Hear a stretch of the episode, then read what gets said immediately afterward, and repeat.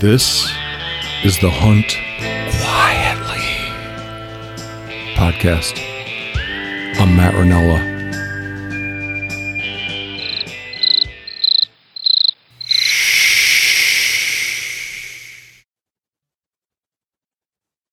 Andy Schoch from New York State. New York State. All right. Tell us a little bit about yourself. Uh, well, I'm 47 years old, going to be 48 this year, and uh, been hunting my that better be the case. yeah. Hopefully, if I make it to January, and uh, you know, I've been hunting my whole life, hunting and fishing my whole life. Been interested in hunting and fishing my entire life.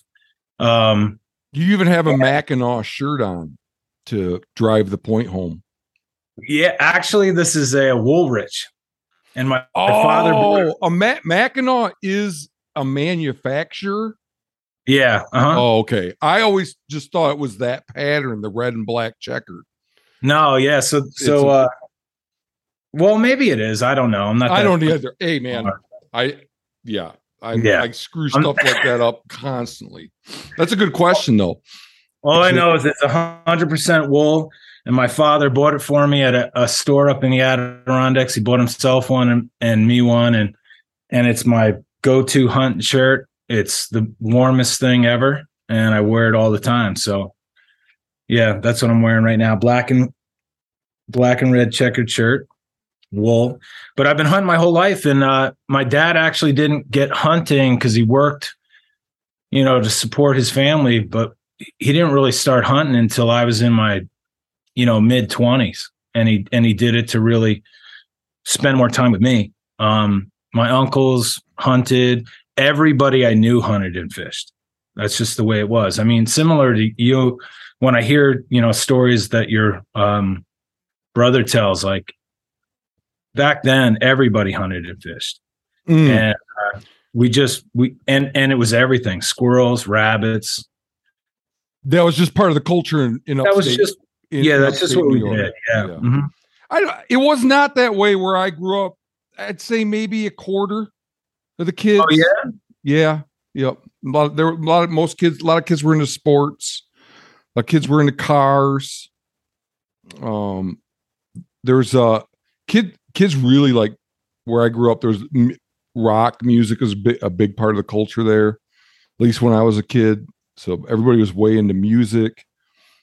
Yeah, i mean i, I, I even got te- I even remember getting teased a little bit because I was so fixated on hunting by Yeah. other kids. yeah i mean i think i think everybody did it though like even if they were guys that you know like were into sports or guys that were into music or guys that they just did it you know um, my uncle ha- recorded music he wanted to be a rock and roll singer and and he was like the coolest guy in the world but he hunted and fished like he never missed an opening day of fishing and he never missed the, you know of trout season or never missed the opening day of of deer season it's just like what people did you know Yeah. which is not the same now. It's kind of like I, I put a little note down here that, you know, like I've been hunting quietly for a long time because it's not something that you bring up where I'm from because people probably starting in like about in the 90s,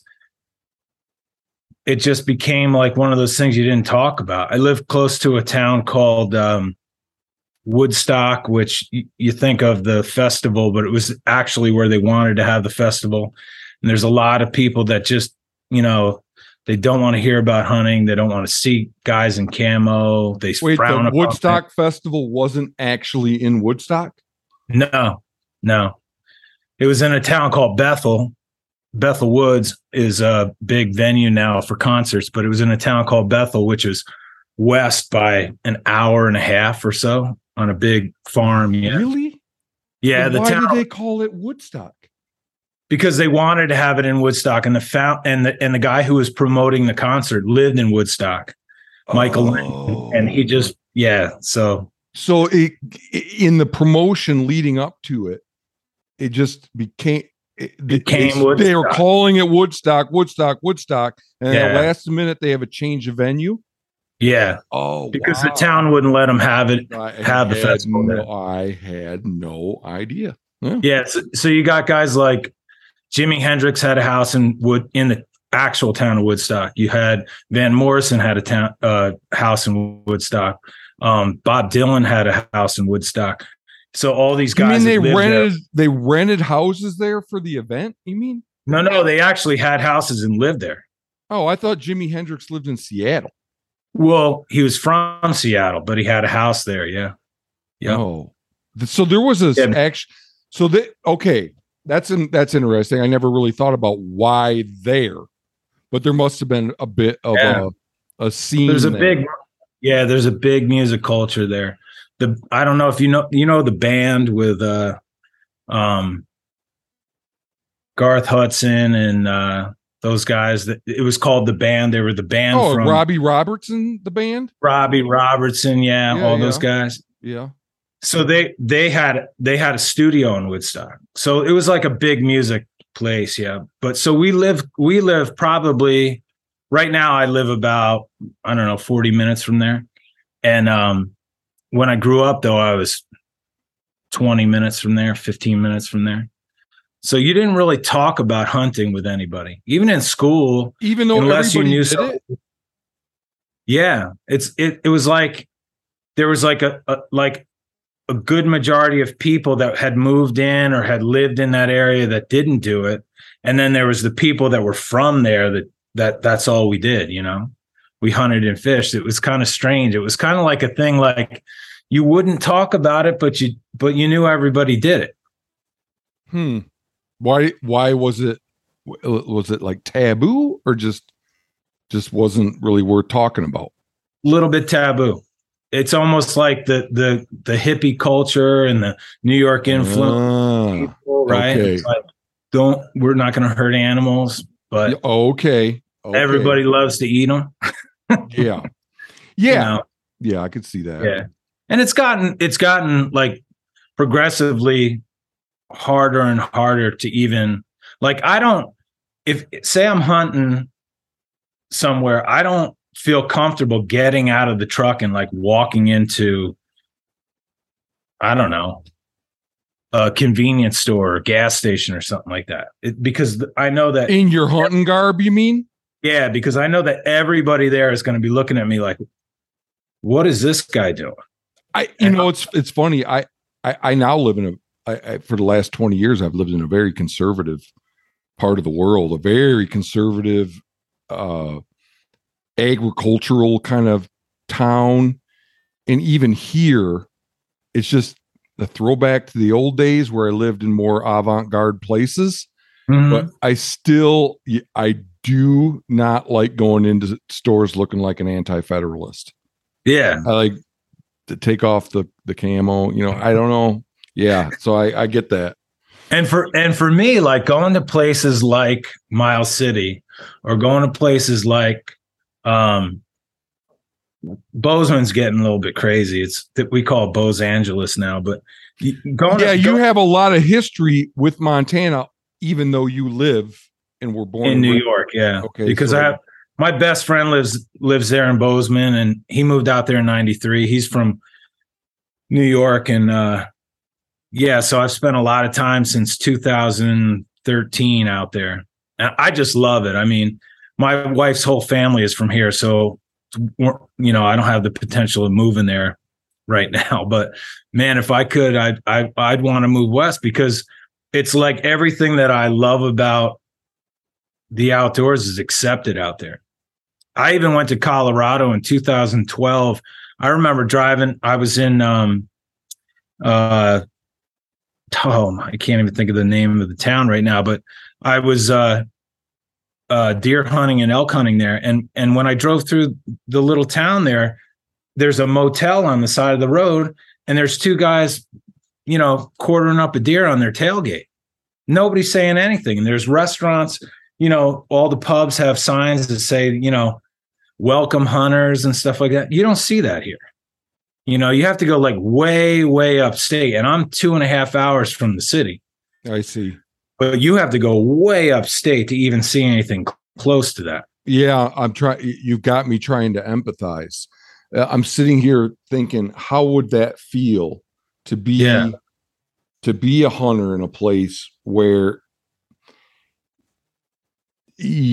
you were were you kind of kept it under your hat that you were a hunter just because you felt like the culture was not accepting of it. Yeah, and I'm not I'm not the type of person I wasn't raised the type of person to be to put it in people's faces. You know, I'm allowed to do it and it's my right and I'm right, going to make right. you feel well. Yeah, I'm, I'm like, listen, you know, there's people do, that ain't going to do us any favors.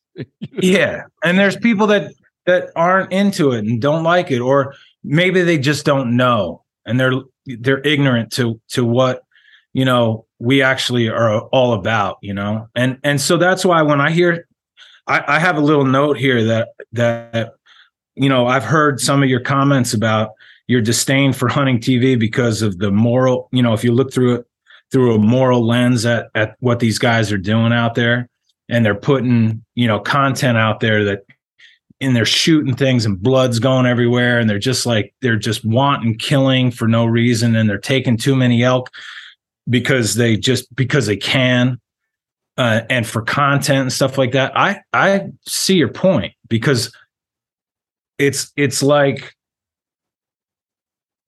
that's not what it's about. You know when you say things like i know people will make fun of you or make fun of anybody that'll say, you know, the purity of hunting and the outdoors and fishing and, you know, the outdoor lifestyle. But that's really what it is. You know what I mean? It's the purity of it is that's what gets you back to nature. And for me, it's like what centers me, you know? Mm-hmm. And so for somebody to, to, to turn it into a video game, you know, gag me, man. I don't want to even hear about that kind of stuff. And I don't want to watch that kind of stuff, you know? Yeah. But then the other part of me is like, hey, man, you're a hypocrite. Because talking about myself, um, I love watching MeatEater. I could listen, your brother could your brother could read a phone book and I would sit there and listen to it because I like the storytelling. I like the the way he he describes the the experience and shows it and everything else like that. Uh, shows like Western Hunter, I love it. Um, Randy Newberg, you know, he's like he was on your podcast and he's like a genuinely good guy, you know. But at the same time, like I said in my email, like stop telling people how great it is to hunt out in Montana because I see people in Montana that shouldn't be in Montana. And why are they there? Because they think it's easy to go out there and shoot an elk and they're going to clog up the trailheads and all that kind of stuff. So it's like I'm like conflicted. And that's yeah. why I really wanted to talk to you because like like a lot of the the media that I grew up on fueled my imagination. Because how does a kid like me even know about the West unless I unless somebody takes me out there. And my dad wasn't taking me out there. Nobody in my family was taking me out there, you know? But it was it was it was me just like thinking about it and dreaming about it and wanting to do it. And then finally when I got the opportunity, I said, that's it, I'm going. You yeah. know? So it's kind of like it's like a two-edged sword. It really is. It really is because, like, for me, Matt, like when I go into, if you want to just talk social media, when I go into a house full of my family and they're all sitting there looking at their devices, I want to take them all up in a basket and flush them down the toilet and be like, nobody's looking at anything. I call anti social media mm-hmm. because nobody wants to talk to each other. They want to look at everybody else's life and what they're doing, which is all probably 98% of it is fake, right? Yeah. I was just talking to my wife tonight. She goes, she goes, she says, uh, you know, you better be careful because uh, you don't want to offend anybody. I said, it's not about offending anybody. It's the truth.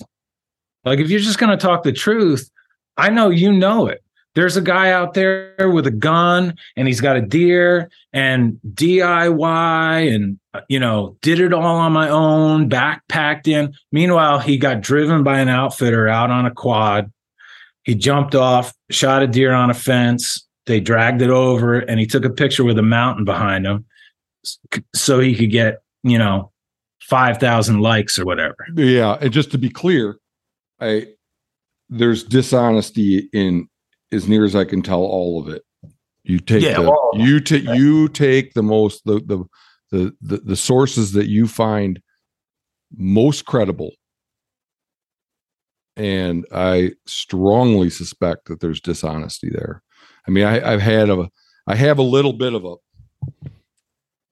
just a little pinprick of light that I get to like a little like I get that I can look through, you know, a little peephole, you know, and even in that little peephole, there's a I see a lot of like half of it's a, a pile of manure. Yeah. Um, so, you know, that's something to to to keep in mind, but at the same time, I you I can't hear you say what you say without having to think through the value of it of hunting media in that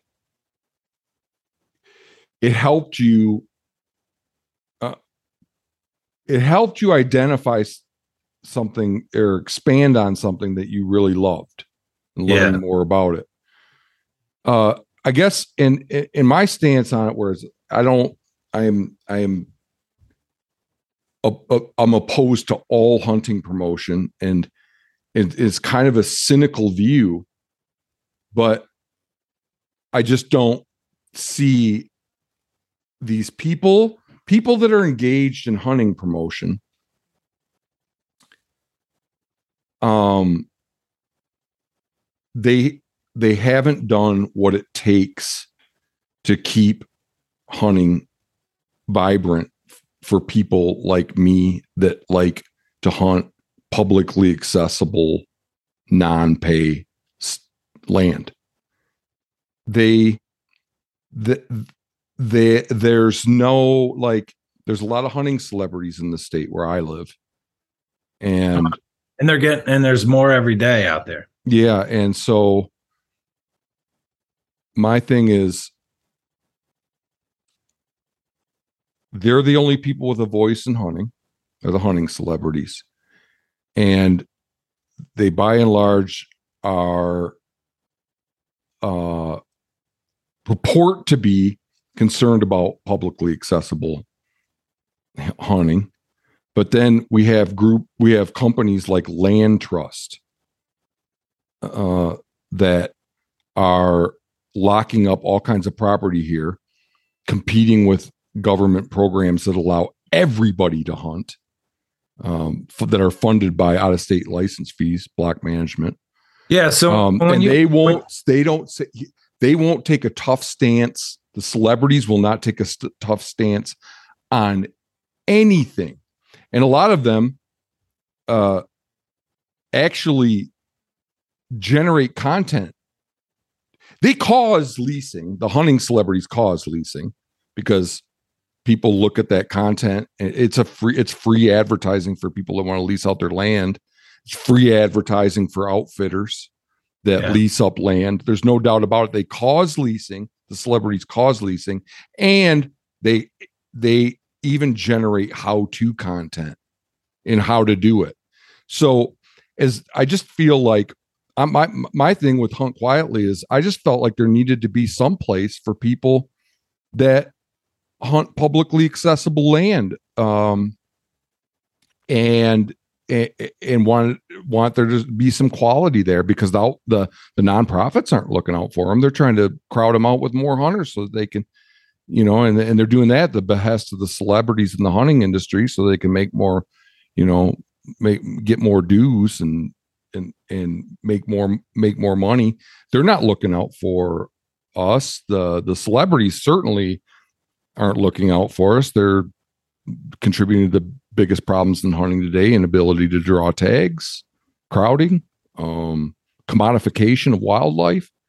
So i guess i everything a lot so many things in life have a positive and a negative side but i just look at I look at hunting, I look at hunting promotion and I'm like, yeah, here's a bunch of people hyping the shit out of it, but doing like essentially nothing. Like they'll, they'll do enough to to provide a little lip service and be at least say that they're doing something for access. But and then they they like they're all willing to like make nebulous like nondescript um claims to care about habitat just because it's just easy to say that you know because everybody can get behind this habitat you know Yeah. um, but you know and then Conservation. yeah. Yeah. So that's where I, I I am sympathetic to the value it's brought you, but but then I look the hunting media, hunting celebrities, etc. have brought you. I'm I'm sympathetic to that. I see your point, but you know, and, and maybe I think that I'll get sick of this and just quit at some point. But but but if I don't, and if it does catch on, and people do start to pay attention to what me and and the other people that are helping are saying the hope would be that there'd be some compromise down the road with with the hunting celebrities and the hunting industry and the hunting the, the compromise would have to be something along the lines of you people are going to have to do way way way more way more for access because you are have a negative effect on access. So this is where it gets really complicated for me, but gets very interesting for this conversation. And it's it's a little bit the reason why I reached out to you because I thought it would bring value to the con- your conversation. Thank thank you. Yeah. And and that is I see that in the West. And I'm talking not just Montana, but you know, I was like I have to say, like, I was ticked off when I turned on the MeatEater podcast and they're like, and your brother says, when I retire, I'm going to move to Wyoming because Wyoming and blah, blah, blah. And he's talk promoting why, you know, going to Wyoming. I'm like, shut up. Don't tell anybody to move to Wyoming. The reason Wyoming is so great is because nobody's there. Mm-hmm. You know, you, I think, and this is a, this is I'm I'm not trying to offend you in any way, but I think you let Randy Newberg get off a little bit easy because I love Randy Newberg, but I'll tell you, I think he's he must be a gr- really good person because of all the stuff that I hear and his conversation. But telling people exactly how to get a tag every year to hunt elk, the tags went from I remember they were 2,800 leftover tags to two years ago, I couldn't get a tag as a non-resident. Oh, because he was in, telling in, people in, all in, about this. Is, this is in Montana. Yeah, in Montana. Yeah, yeah. I know Um, people that I know people that own. Okay, so there's a friend of mine has uh, a cabin in this little development, um, in the on the edge of the mountains, and I and she get and you can get at, and she gives me access through there to to hunt back there and behind it and there's le- several cabins in there that the landowners are out of state landowner or the cabin owners are out of state. I mean the big the big draw to own one of those cabins is accessing that land back there and they Yeah, can't yeah, they right. can't they can't draw a tag anymore you know. Um, It's it, it's well, I mean- absolutely ridiculous. And he's sitting there saying, "Oh, if I thought this wasn't working and I wasn't," and you're like, "Yeah, Randy, I understand, but don't don't pretend like you're not you haven't been promoting Montana. I mean, I'm not from Montana. I haven't lived there." But my buddy lives there, and he said, when I say, "Hey, did you see that buck that Randy Newberg shot, or did you see that elk that one of the guys in his?" He says, "Yup." He says he shot that, blah blah blah, and he tells me exactly where he shot it. mm, It's not like he's hiding where he's going, mhm. right? And so if you know, a couple of goofballs like us can figure out where he's hunting. You don't think somebody who's got onX and is checking things out can say, if I draw a tag, I'm going to go right to that place? You know, so he's so so it's been those how to. He does a a series with um Corey Jacobs, who's I think Corey Jacobs lives in Idaho. Cor- Corey Jacobsen. Corey Jacobsen, right? Yeah. And he does he does a a thing Elk 101 and they they go step by step by step how to get an elk tag. And that's why I wrote in that email to you, the first email I said he took out the how to do it on your own. Like right. there's people when I was a kid that said I'm going to Wyoming and I'm going to hunt and I was like, "Really? How are you going to do it?" And they you know, figured it out and they researched it and they called people and they went out there for vacation first and talked to local people and then came back and then and they figured the whole thing out. Now it's like this is how you do it, this is how you go, and this is how you get your tag. And so I think like your situation you know, I, I, know you've had people on from Pennsylvania and the South and this and that, and they're like, oh, yeah, our places are overrun with hunters and whatever else. But your situation where you're saying, I'm going to the trailhead and there's 50 trucks there, I don't see that here. Yeah, that's interesting to me. I've been seeing it and I, I'm kind of blowing up my spot right now, but I've been seeing since I was in my 20s so for the last 27 years, I've seen a steady decline in people hunting. Mm-hmm. I was mm-hmm. just talking to somebody today and I said, man, you know, there's a spot that I can hunt that I got permission on. It's 3,000 acres. And there's nobody even coming close to that property where I hunt. They're not coming in on it. They're not pushing in on it. They're not coming from the state land in and around. Well, that would that would be trespassing, wouldn't it?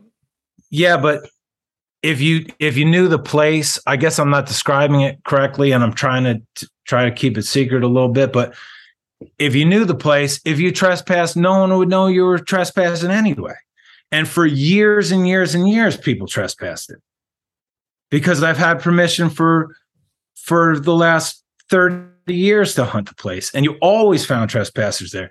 There was we would go i was talking to my father because i went up to the adirondacks and i said hey pop i said uh you know remember every opening day you'd pull up and there'd be two trucks here and there'd be two trucks there and there'd be three trucks there? He says yeah and he says they used to come out you know early 80s late 70s they'd be coming out in jeeps you know down these two tracks, you know, coming out of the we call them woodlot roads out here, but coming out of the state land, they would drive their jeeps right in there. They didn't even care, and there was private land here and private land there, but they would just trespass all over it, and they would hunt like crazy. There was guys, Matt, that were seven, eight guys would go in. They would stay in there for a week and a half. There's not even a truck now. Mm. You could hunt for three weeks and never see a person. Mm. That's cool. It's just the way it is. That's and cool. it's not because there's no deer. It's not because there's no bear. You know, we have two things that we hunt big game black bears and white-tailed deer. That's it. You know, mm-hmm. out by you, you know, it's like for me, it's like Disneyland. There's white-tailed deer, there's mule deer, there's black bears, there's moose, there's sheep, there's goats, there's elk. You know, it's like it's a haberdashery out there. But for here, it's you got two things that you can hunt. And when we were when we were kids, they didn't even give out doe tags. It was just buck tags, and there was no. They, they said, you know, it could be a devil horn spike, a tiny little. You couldn't even put your ring on it. It's a buck. You're shooting it. That's how it was when we were kids. Now there's a three point rule in five counties here, four four or five counties here, and you're seeing giant bucks everywhere. Wow. Oh, so for me, like when I hear you say, man, I go to the trailhead and there's 50 people, I'm like, or that guy, I think he had, I, I think not last week or the week before, there was um, some guys from uh, in the South somewhere. Um, Oklahoma. Oklahoma and they were saying they were saying how oh yeah there's like people and you try to get permission and people get mad and they chase you off and this and that and the other thing I don't see that where I'm from. Yeah. Yeah. I just don't I'd see say- it. What I Yeah. Yeah, what what I see is I see people that are like, you know, they either hunt 300 yards from the road or they don't hunt. And and even a lot of these guys it's funny cuz a lot of these these people that are like getting into hunting, they'll go 300 yards from the road, they'll shoot a doe and then they're done for the year, you know? Or they go 300 yards from the road, they hunt a couple days, they don't see anything, and then that's it, they're done. And you won't see them for two, three years. Oh, there's no deer in there. And meanwhile, we're dragging out big bucks or we're shooting, you know, two or three bucks in the places, you know? Mhm. It's just crazy. So I, I- you know, Man, Andy is like, I would if I had a situation like that, I wouldn't, I wouldn't like. How are you different than Randy right now? I know, I know. That's why I didn't want to talk about it on this on this podcast. But I I'm mean, just like, yeah, I know. it, don't you? I mean, you got to. Uh, If you've been listening to my podcast, I've been talking to people all over, from all over the country. You have to know that that's an anomaly. I think it is, but but I'm kind of skeptical when I hear certain people talk about it. When I hear people from Pennsylvania and I hear people from Michigan or somewhere like that, and I hear I I think I honestly and I I may be I may change my mind because I'm not I'm not I'm not that smart. But so I might change my mind. But I think that that a lot of it is promoted by the social media where you see a guy and he sits in a tree stand over a, a food plot or a, a green field or some big beautiful field and he rattles his horns a couple times and he hits his grunt call and here comes in a 140 buck and he shoots it with his bow and that's what people want right and the reason i say that is because i even see i ha- my nephew shot his first deer on my lap. He's in his 20s now. His good friends are in his 20s. We all hunt together. And I can even see them kind of getting disappointed too early when we hunt because it's like I grew up, you would sit in a tree stand and this is no lie. You and even even now where we hunt and the places that I'm telling you you can shoot big bucks around here you can hunt two weeks and it's heavy timbered mountains. You can hunt for two weeks and never see a buck. Never even see never even see a deer. But man, when you see him, he's a giant. Or if you're a good hunter, you're reading sign and you know, man, every single day is is like it's going to be the lotto. You're going to win the lotto because you know the deer are there, but they're just a lot smarter than you are. You know, like there's runways. I've been I've been on. I was just there on Saturday, and there's runways that are just just down to the mud, and you're like, there's deer here. It's not one deer that's making that path, right? Now I know how to read sign because I was taught that way. I think a lot of the new onset hunters and new guys coming in, they're taught by YouTube, you know, and they're expecting instant gratification. They're expecting instant results. And they're thinking, I got to be in one of those spots. Well, there's a lot of spots around here like that. If you want to hunt, and I've hunted, I, I, I hunted a place that probably wouldn't appeal to you, but I'm a deer hunter and I like eating the meat and I like cooking. That's that's one of the, my my favorite things is to is to cook wild game and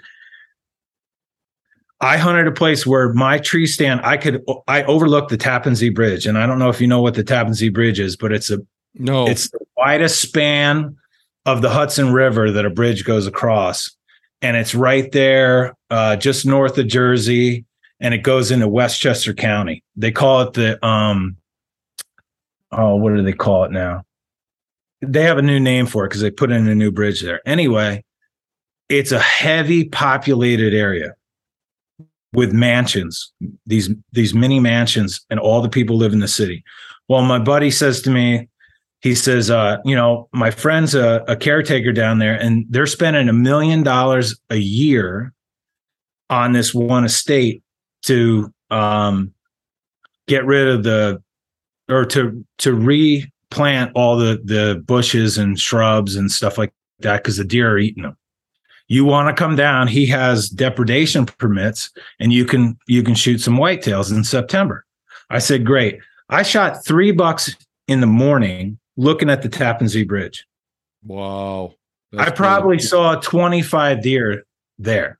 So if you want that kind of experience where you're just killing deer and you're and you're shooting big nice bucks and you're you're hunting you know they're they're still wild animals and they're still they you know come to the calling and all this stuff you can have that kind of experience in new york western new york is very agricultural you can hunt it just like you're hunting ohio or illinois or anything like that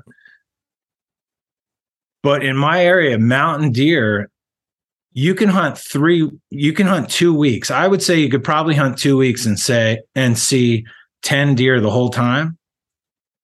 But you know they're there. Mm-hmm. and when you get one it's going to be a big one. Yeah. You know? And for me that's what it, that's for me i just like hunting. You know? And i'm not a jealous person at all. Like my wife said this weekend I, I could only go on Saturday for a little bit. And she's and my nephew was going to go on Saturday afternoon for a couple of hours. And she said, Man, you're going to be mad when he gets one. I said, No, I'm not. I'll be happier when he gets one than if I got one myself, you know? So it's a it's I just love hunting and I love being out in the outdoors. And if even if I don't see anything, I see, you know, see any deer, I'll, I'll see owls or I'll see hawks or I'll see sparrows and just be happy that I'm out there breathing the fresh air. So, you know, for me, it's a little bit different, but I'm going to tell you something right now. I don't see people.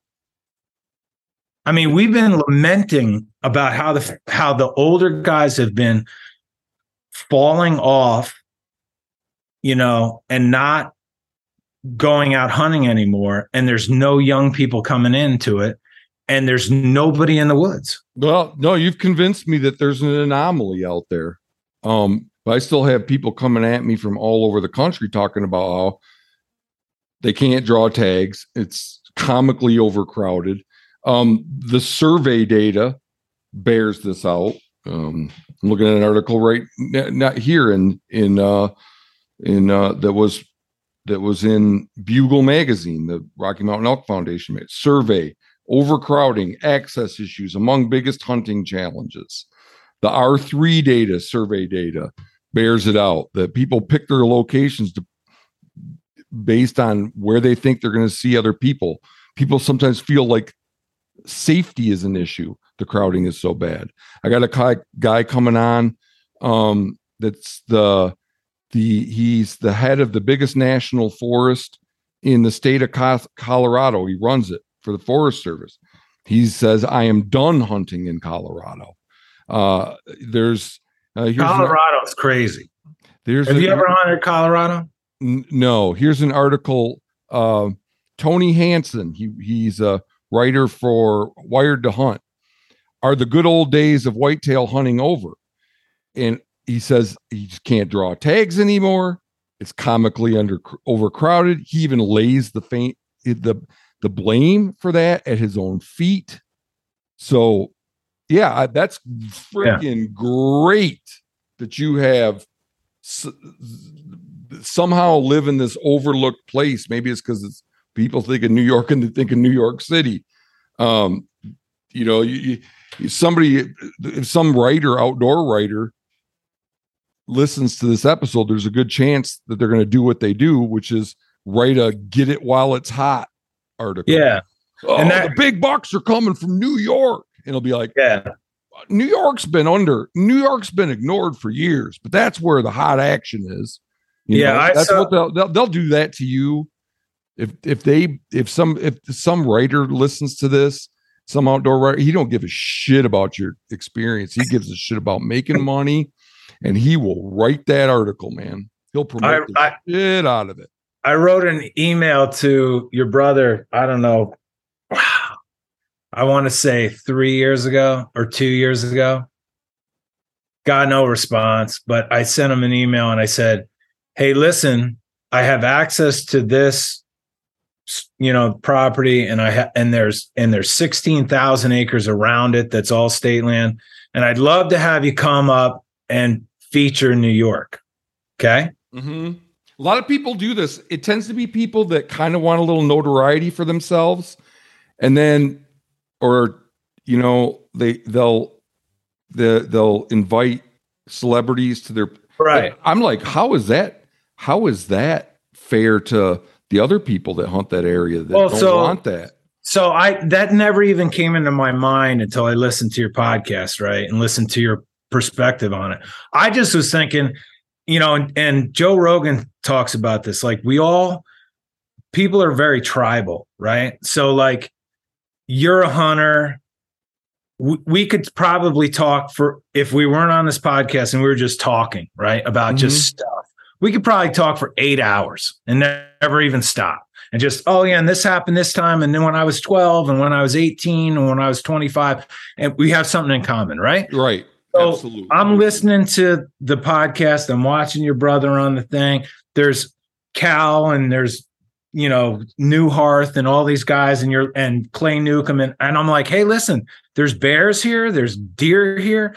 Why don't you guys come? I'll you know I can show you this place and you can hunt here with me. You know, it would be a cool thing to actually like feature something that I've loved my whole life with no inkling of what that would do to the place, right? Bring in all these people and everything else like that, which I'm probably going to do now because I think you have four listeners to the podcast, yeah. and one of them is going to blow this place up. But but I'm like, but I'm like, get no response, and I was kind of like deflated a little bit because I'm like, man, you know, this bozo's out there hunting in Montana and he doesn't give a crap about New York. Meanwhile, he used to live in New York he should know that where I'm from has all kinds of opportunity. Okay. Fast forward, I'm listening to your podcast. I'm like, man, I'm glad they didn't respond. I'm glad they didn't come hunt with me because oh. maybe I maybe I'd be singing the same tune as you. Oh man, I think you would. Like there, you know, I hear I have a few stories. You know, like I, I don't. I try not to talk about I try to talk not to talk about my brother's stuff, but you know, I can say this. I just had I, I was just telling the last podcast I had episode was um Aaron Snyder. You know him? Yeah. Yeah. I just interviewed him a couple nights ago. And um I was telling him, and he he think he agrees with me that hunting social media is freaking terrible for crowding. He still does it, but um, I've had people tell me that, they are just absolutely livid with MeatEater because of what they've done to Sika deer hunting on the East Coast. Um, yeah. and so that's like an area close to you, not that far away. You know, yeah, I, I, yeah, I did a lot of crabbing down in uh, Delaware, and you know, I've, I've, spent spent time down there, and I didn't even know about Sika deer until I saw that episode. I just think it's like, man, it's just so rude to other hunters. To, I just think it's terribly rude, terribly so, rude. So, so uh, this is what I wanted to touch on with that. Okay, I I somewhat agree to you, agree with you. No, I think I agree with you on that point. But I think I think when you talk about, I think you said you've said multiple times, man, if I had money, I'd buy a piece of property and I'd let other people hunt on it and stuff like that. And man, if that's the truth, God bless you. But this is what I have to say about that because I've seen what people do on property that isn't theirs. Okay. A couple years ago, I want to say four years ago, a guy from Outdoor Magazine writes an article about the best swimming hole in America and mentions a swimming hole that me and guys that went to and guys and girls that went to my high school were the only ones that knew about. and he stumbled upon it and he put it in out outdoor magazine. Two and a half hours from the city, most beautiful place, best water, this and that and the other thing. Now, when I was a ki- kid until I was in my 30s, no, until I was in my 40s, you maybe would see two or three people there from out of town, but very rarely. It was off the beaten path. Once in a while, you would see somebody there. Matt, there was a thousand people at the swimming hole with lawn chairs, garbage in the water, all from New York City, right? Mm-hmm. Just, just infested the place to the point where the DEC, which is Department of Environmental Conservation in New York, the DEP, Environment Environmental Protection, and the state troopers were there. The Forestry Service was there, trying to get people to behave, not to fist fight, not to throw garbage in the water. And I'm talking in the middle of nowhere. Mm. This is right. Mm-hmm. So I see the damage that social media media can do on a place when a, a spot is blown up. Yeah, and yeah, and this isn't even really my it's not even my primary concern. My p- concern, my my concern is like you were saying a little a, a, several moment minutes ago now about how like why do they promote specific specific spots where they should just shut up about this or that. I, I I'm one layer kind of where my main concern is one layer above that, like in the hierarchy where it's why promote it all. What? Well, it's really why instill an itch in people that they're not going to be able to scratch. So instead of instead of um causing crowding by telling people how to do it, how to apply for a tag, taking all the obstacles, all the unknowns out for them. Instead, I I'd say I'm more focused in trying to reduce interest in hunting because I think the biggest obstacles are inability to draw tags, crowding, leasing.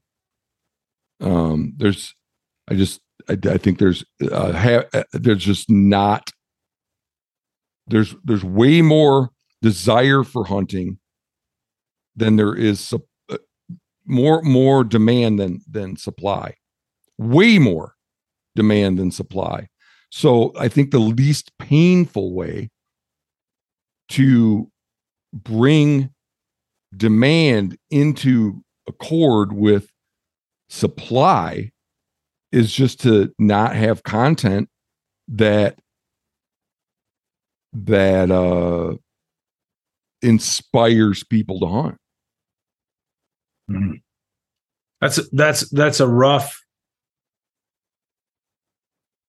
it's a rough stance to take when you're a hunter because it's almost like when when I so I I commute to New York City, okay? Mm-hmm. Not every day, but you know, often. Um and I, I work on big construction projects as a project manager. And so I I'm dealing with traffic and people that are like Matt disconnected from reality. Like there's it's dog eat dog and concrete and steel. There's no nature. There's no wow, look at that beautiful sunset. Look at that beautiful sunrise. None of that stuff, right? And so when I'm traveling back and forth to, to work, the times that like I was I was I said to my friend this this past hunting season, and just so you know, you're probably gonna smile for this. I haven't posted any of my successful hunts on social media since I started listening to your podcast. Oh, I got a convert. I, I'm just trying. I'm just trying really hard to not do it because I think like I love the fact that you say like I think it's a little idealistic to say that everybody that does it is doing it for a certain reason or whatever. But I I I love the fact that you say like it's pure and it's personal and we should, you know, share it with friends and family or people that we know. Um and again, I'm a hypocrite because I want to see what Spencer Neuharth shot in Nebraska or South Dakota or something like that. Or I want to see, I'd like to see if you shot a deer and that that kind of stuff, even if I don't know you, because those images, you know, I was I was out um I, well, I was in Montana and I saw the sun coming up over the crazies, and I thought to myself, "Wow, how be- there's nothing more beautiful than that." And I looked at my friend. I was I got choked up, and I said to him, I said, see that right there? I said, when I'm crossing the George Washington Bridge and people are trying to cut me off and it says 45 minutes to go a quarter mile, that's what I'm going to be thinking about. Mm-hmm. That's what's going to keep me from getting road rage. That's what's going to keep me centered and focused on being a good human. That that sunrise right there. That's you know, cool.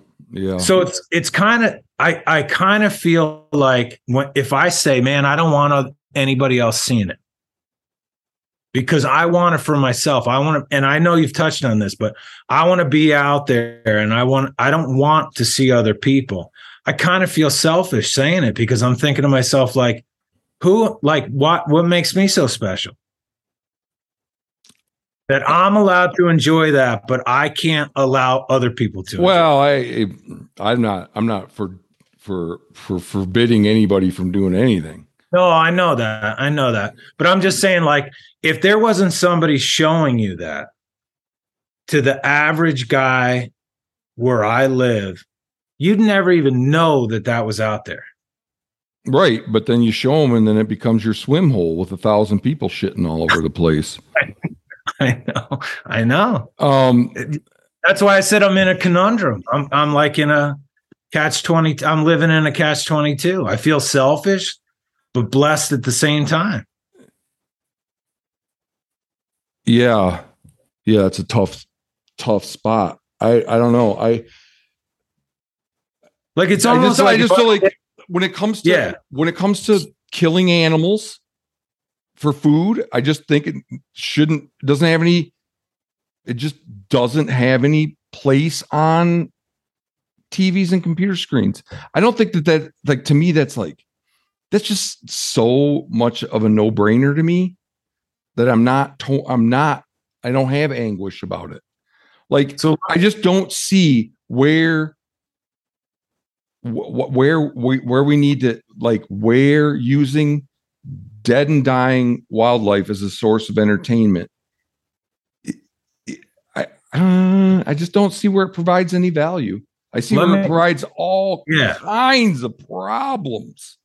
It causes people of means to lease up land so they can emulate their favorite hunting celebrity. This is where, and, and I 100% agree with you because there's, there's, like I said in the beginning of, of when we started talking, there's so many people that are standing there with a buck and they got, you know, they're holding the buck and they got their Sitka on and they're making sure that they got the right angle and all this stuff and DU, DIY and all this other crap that they're putting on there. And the reality of it is it's an all it all of it's a lie, right? Like what they're doing. Or and even if it's not, I even if it's not, right? Yeah. It's like it's like, oh, look at me, you know, bragging. But then but then my mind goes to, you know, like what if I didn't have what if I I never saw those pictures of my grandfather with his tailgate down with ducks across the back of it? Or my uncle if if I never saw those pictures of my uncle with a buck hanging and he's holding it like this like what's the difference between me taking a picture and saying hey Matt's my buddy I want to show him that and then showing it to a bunch of people that take interest in it that the only difference to me is that it's impersonal when it gets to the point of showing millions of people that aren't really acquainted with you personally, right? There, it, it's kind of like, at that point it's semantics. So you're either going to show pictures to people or you're not going to show pictures. I know people that shoot bu- big bucks, giant bucks. You would never even know they were a hunter. The only reason I do is because I've eaten venison at their house. They don't have bucks on their wall. They don't have horns. They have. There was a guy who shot a monster buck where I where I'm from. A monster buck like that should have been in the record books. And he said, I'm cutting the horns off and sticking it in a basket. Mm-hmm. Yeah. And he's putting it in his garage. You know, where anybody else, you and me, would be mounting that thing and putting it on the wall and saying, I'll never get a bigger buck than that in my entire life. Right. And well, this guy, I don't know. No matter how what I shoot, it just goes out in my barn. Yeah, but but and I just skull cap it yeah. and put it in my barn. But yeah, uh, yeah. But my point is like you know, he he cuts the horns off of the skull cap and throws it in a basket. Yeah, yeah. He just doesn't kicks it in the corner. You yeah. would never even know he was a hunter. So well, I want to go back to this part where you, you, I was getting you don't see a difference between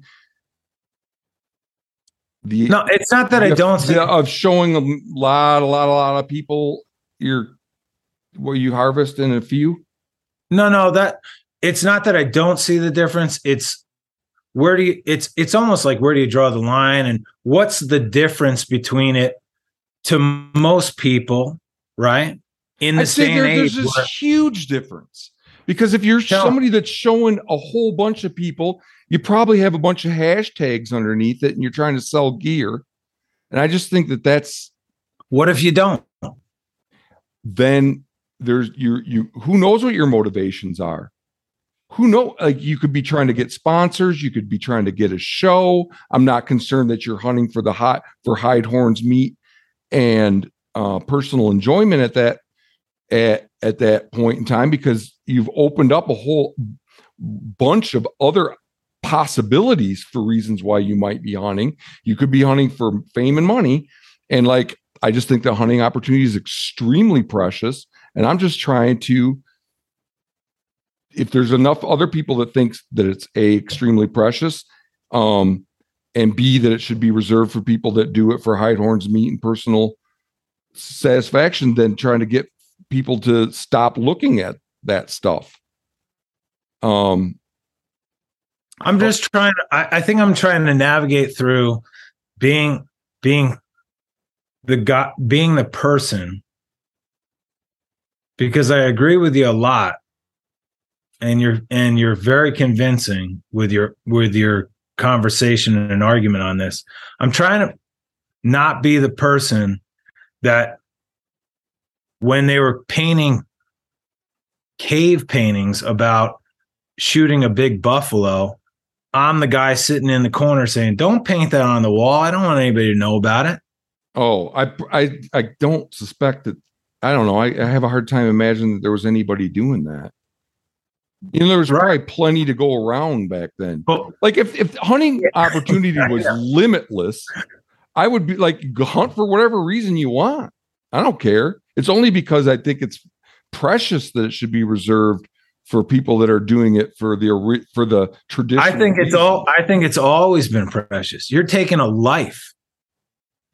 I meant that the when I say precious, I mean that the that the demand far outstrips the supply. Okay. Okay. Yeah, I can see that. I can see that. But you see what I'm saying? Like, it, it, I'm not arguing against your points as much as I'm just arguing in my brain, like, who, like, when it, when is my opinion? When does my opinion not matter? Um, help me with that. So, so like, if I, how am I the judge of what your motives are? Well, I I mean, I think we can I think we can look at some social media and be like, "Oh, that guy's a goofball." Right? There's to there's, me I I just think motives aside, I right. think that the things that I care about in the hunting world would be all, categorically better if it wasn't for hunting TV and hunting social media. I don't even have to ascribe motives. Like, no doubt. So I, am like, I, I'm like, so why not? Why do you really like hunting entertainment and culture, or do you like hunting? Because if you really are in it for the hunting, then you're not doing yourself any favors by engaging in the rest of it. Right. And that's that's that's probably where I'm on the fence because I'm like, I do love the hunting entertainment because it's my escape. But I don't love the hunting entertainment if it were to inflict boundaries on my hunting. Right. Like if I was experiencing but it, but it does, I think. You don't, well, don't you think you would have more opportunity in Montana if it wasn't for hunting social media and hunting TV? Yes, that and that's where I'm that's where I'm conflicted because a hundred percent. If Randy Newberg zipped his lip and never talked again about how great Montana was, he's saying how great antelope hunting is. And then all of a sudden, people are telling me that never, ever even thought about antelope hunting. Yeah, I'm thinking about going out to Montana and antelope hunting. Oh, yeah. I'm like, what are you yeah. talking about? There's people that I know in Montana that call them ditch donkeys that say they're not good to eat. I'd never hunt them. Why are you even bothering coming out here? And I'm like, oh, this is sweet mm-hmm. because they're beautiful animals. They're, I'm not going to get into it because I don't want to promote it either. And this guy's going on national TV sh- showing and on YouTube showing how to get your tag. And then as far as like the selfish part, you're like, oh yeah, but if I don't share it, then or I say don't share it, then I'm selfish. Yeah. Well, these are these people, the people that this the hunting celebrities, they go to great lengths to not have to share. Right. They fly to remote fl- filming locations. They hunt their fan- friends and fans private places. They uh, put in for special draws all over the country. So, you know, they don't they don't like they don't like crowding. They don't like being around any, you know, it's like the people that are making it crowded don't want to be around the crowding. Yeah. Yeah, it's it's it's like super super complicated for me because the other part about I, I it I wish I could understand how. I mean, there's so many things. I don't know that, because I'm the type of guy that if if I have a fishing hole and I find and I'm and I'm catching you know,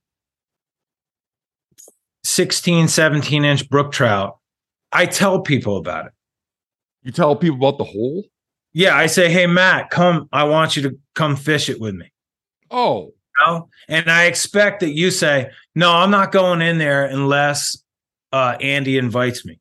Right. But yeah. I know, I know that the that people in general right now, if I were to put it on the internet exactly where I'm hunting and exactly what I'm doing and everything else like that, next year the trailheads will be full. Absolutely. I know, I know there's going to be people that listen to this podcast or stumble into this podcast that are going to be up there hunting next year. I know that. And it's and it's kind of like that's where I'm conflicted because I'm not I'm not a jealous person and I'm not a selfish person. So inherently I I'm like, well, listen, man, if I got joy out of it and I had opportunity in, you know, you know, experiencing it, I think anybody that that should. But then the other part of me is like, man, I know they're going to go in there, they're going to be throwing cans on the on the ground and they're going to be dropping garbage and they're going to be, you know, like out by you like I know there's people from here that if they watch Randy Newberg, they're going to go out there, they're going to rut up some rancher's road, which draws me back to your point about, oh, if I had property, I would let people on it. There's people that don't respect anybody's property. Yeah. The vast majority of humanity right now doesn't respect anybody. Oh but, man, you're you're pretty cynical on that. Well, I I I mm. know it. I know oh, it. I man. see it every single day. I, you know, I, I, I, what do you mean you see it every single day?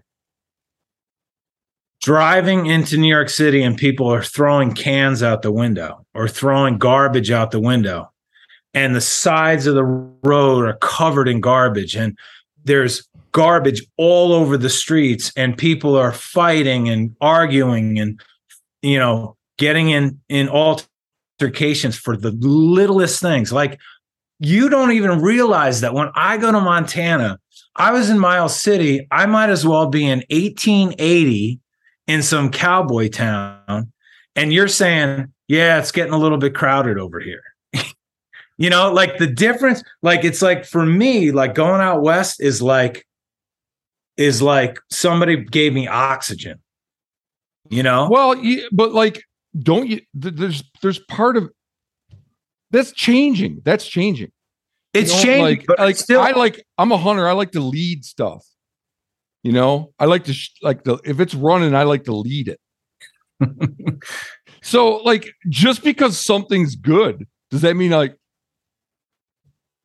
I like, oh, it's good. So, you know, like No, I I see where it's gone in, in a lot of places, a lot of states in the Midwest where like Iowa, where good luck, good freaking luck, you Yeah.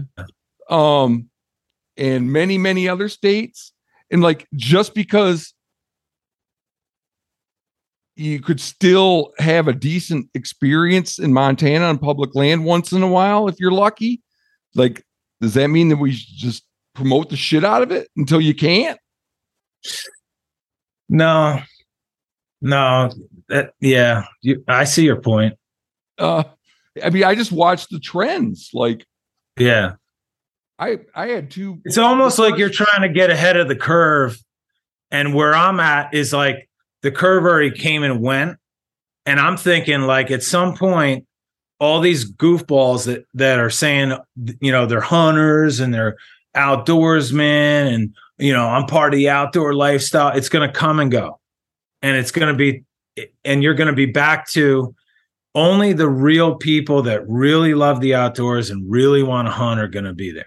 I mean, I think personally, I think that where you live, not really in Miles City, but in the state of Montana, you're experiencing the perfect storm with with hunting and fishing because I think that there's all these people from New York, New Jersey, and the whole new Northeast, even Pennsylvania, that are like, I'm not, I'm not gonna put up with this nonsense anymore. Living in a place where you know like i'm in montana and uh, we're archery hunting and my buddy says he's got two he's got a 45 and a and a 10 millimeter in his in his console. And he says listen when we go when we get to this place there's going to be cats and stuff like that. If you want to take the 45 you're, you're more than welcome. And i go no i can't even touch that thing. And he says what are you talking about? I said that's your gun right? It's registered to you? He says yeah. He says, but you can strap it on, you know, take it with you just in case, you know. And I go, no, I'm not even touching it. He goes, why? He says, I said, in New York State, if you have a pistol and a pistol permit, and I hand the, the pistol to somebody else who is not a registered pistol uh, owner, he goes to he goes and the cops show up. He goes to jail for three years. And the guy who had the pistol goes for to jail and he loses his privileges to own any pistols. That's pretty draco- draconian for sure. right? If right now they just passed a law. If i have a a, a rifle semi automatic rifle so a D- I have a, a browning bar right 308 if i have that in my pickup truck and i leave it unattended it has to be in a locked gun case even though the truck's locked, it has to be in a locked gun case. If not, I get fined and, and I do jail time. Right. Mhm. So those kind of things, people like it doesn't matter to me. I just I just go with the laws and you know, it's it's fine because I'm it doesn't really matter to me. But but other people, they're like, I'm not I'm not dealing with this. I can't buy ammo. I have to go through a background check, this, that, and the other thing. I can go to Montana as a non-resident, walk into Shedhorn in Ennis and buy a pistol over the counter and walk out with it. Yeah, but What? the thing is, I'm not. I'm. I'm not. A, I. I haven't embarked on this hunting advocacy journey of mine because of anecdotes in Montana. I've been hunting for 40 years. The first half of my hunting life, more than a little less than half now was in Michigan. The second half was in was in Montana. I um, have never had a period where in my life ever where hunting got better. Access has always gotten worse. Crowding has always gotten worse over my entire life. Now I'm like I've got the eye of Sauron because of this podcast. I get to see talk to people from all over the country. I bet if I'd be willing to bet that if that if you had a survey and you said it was like hunting over my life has stayed the same, improved, or declined, that if you stratified it, let's say, okay, public land, public land hunting, Public publicly land, accessible, non-pay hunting, that it'd be 90% of people would say that it's gone, that Yeah, it's but- declined. So how I knew you were going to say that, but how many people would say that it's declined because they're lazy and they look at and they look at social media and hunting TV thinking that should be easier as opposed that it's really gotten worse. Oh, I'd And- say because and- there's so many places that I used to hunt through block And- management that are now leased out. Well, I so in, like- in like your the guys case, that the guys that I grew up with in this town, that Yeah. grew up in this town, they used to be able to hunt all this surrounding ranch land. Now it's all outfitted and Well, least- yeah. Now, as as far as your case, what I was, what the point I was trying to make, and I, I just get a little long winded sometimes, is how many people, because of all these social economic factors around the country, have said, "I'm out of here," and they've moved to Montana, Wyoming, Colorado, Idaho. I can And I accept at- that premise and still, but that only reinforces my point. That that makes me say it's already getting worse due to this diaspora to the west. If we ever So stop, ever so stop promoting. where we didn't Yeah. need hunting promotion, it is now. It doesn't detract from the argument; oh, it reinforces it, in my view. in your state. In in in any well, in all states except New York, apparently. well, I don't know about Because that. I, I- just think, I just think that there's a lot of places, and I, I may be, I may be very optimistic. You know, I, I'm, I'm, I'm, I'm humble enough to understand that my point, my viewpoint is is is not absolute, and I and I may be just thinking ridiculously, but I think there's just so much. There's people have changed in in in my lifetime. People have changed to be so focused on instant gratification that I think that there's so many hunters, even hunters that I'm associated with, that are like, oh, this is horrible. There's no deer out here. There's no game. I didn't get anything. And you're like, what are you talking about? The sign is here. There's animals here. You just don't have the gumption to get out there and get after it like it's your fault. It's not anybody else's fault that you didn't get anything. So maybe that's what everybody in the entire hunting spheres thinks. You know, and I'm just a guy, the one person that thinks something different. No, I don't think I don't think that. I think there's there's enough evidence in your podcast that there's a lot of people that are experiencing what you're experiencing. I think there's those places like down south and um in and in the west that that are experiencing influx of people. It's almost like a perfect storm. Influx of people, uh social media, the outdoor television and the the attitude that you have to get it right away that is just just blowing your place up but i have i i'm optimistic in the fact that i think and and i could be totally wrong matt but i really think that like at some point the bubble's going to burst You And think people are gonna be like- you think that hunting's I think it's a total fad. There's people. Listen, I love my nephew and I love love his buddies, but they buy Sitka and then KUIU comes out with something and they buy KUIU and then they then First Lite comes out with a new thing and then they buy that and get rid of all their other stuff and and I can see the appeal to it because it's like that's what marketing does. I mean, you've made the point a, a million times that you know marketing works in hunting. You know, to say that it doesn't is is is a total lie. I mean, you your brother could get on his podcast and say, you know, you got to go buy a certain type of shoelaces, and a hundred million people are going to buy it, you know, because he said so. Mm-hmm. And whether those shoelaces are good or not, it doesn't really matter. They're going to go out and buy them, right? So yeah, there, I, I just like the, and that. That's I just don't like the act of being a hunting celebrity, and, and I'm like, I'm like, we that I just can't imagine going through. And I'm not talking about. I'm talking about all hunting celebrities. Like, I just can't imagine be, being like, I'm gonna erdle, like being somebody that because I killed some stuff and put it on the TV and the computer, people buy what I want them to buy, what I tell them to buy. I just don't think that's a. I don't think that's just it's just not a reason to idolize someone. Yeah. Because they shot a bunch of stuff and put it on the computer. Right. Oh, they shot a bunch of stuff, put it on the computer, so they must know what shoelaces are best. Right. But don't I don't just, you? I don't know. I just think it's like. do you see? Not, do you see the appeal though of people that actually tell the real story?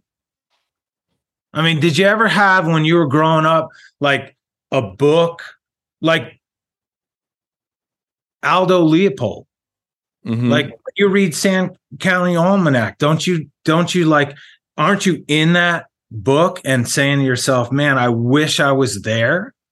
Yeah, yeah. I I think that that's. I mean, there's got to be hunting stories in some way. It's got to be. It should have just been. It should have been just way more calibrated.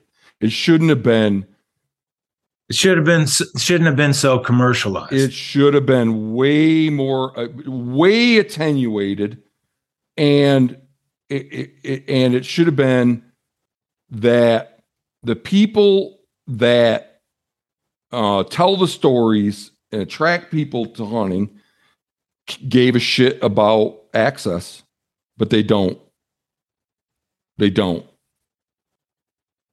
They may have had a lot of hunting celebrities just buy up chunks of land for themselves and hunting companies. Mm. You know, they take the money you give them for clothes and make it so that you don't have anywhere to wear them. it's true. I, I, listen. You make you make such strong arguments. I I can't argue with you, uh, you know, against you on it. But at the same time, I think to myself, like, I go back to that story about that swimming hole. Like, it's almost like, how can you fault the landowner for leasing his land when you know as well as I do that if if we were two out of 10 hunters, the other eight are going to go on somebody's land and trash it. Yeah, that's I mean that that's the that's the that's why I think hunting's dying and is going to be dead. And I'm trying to, you know, I'm I'm trying to say, what would it take to save this thing that's I think is going to be dead? D- high quality, publicly accessible, non-pay hunting. I I am doing other things as well. I, am involved with this group. I'm a founding member of this little group called uh, Montana Hunters for Access, and we are having a fundraiser, Odium Brewing here in Miles City, 6 p.m. on January 20th, we're going to be raising money to buy gifts that we give to landowners that are enrolled in that are enrolled in the block management program. I donate to it. What's that? Oh yeah, I would love that. How do um, I do it? Um, like if somebody was listening to this podcast, they just wanted to donate. How do they do it? Yeah, I guess I'd have to set up some kind of crowd for. I guess you could just send me a check. Yeah, you should set up a uh, GoFundMe or something like that where we where we send money to you. That that's not a bad idea. I don't know why that ever hasn't dawned on me. Um, I just yeah, so um, that's a good point. That's something I should explore. I mean, because uh, out here, like I, my buddy, my buddy got permission to hunt someplace, right? Mhm. And we hunted there. And I said to him, listen, go go to the guy and ask him what he you know if he if there's anything he likes or if there's any help we can give him to help him on his place Yeah, and that this and what it's going to take. It's and he like says, that. he says, oh, I- you know, I, I don't know. He, you know, he's a, got a t- caretaker and this and that. I said, then just send him a, a gift basket and say, thank you for letting us be here. even you know, I, hunt I never even hunt block management without giving the people a gift. Right.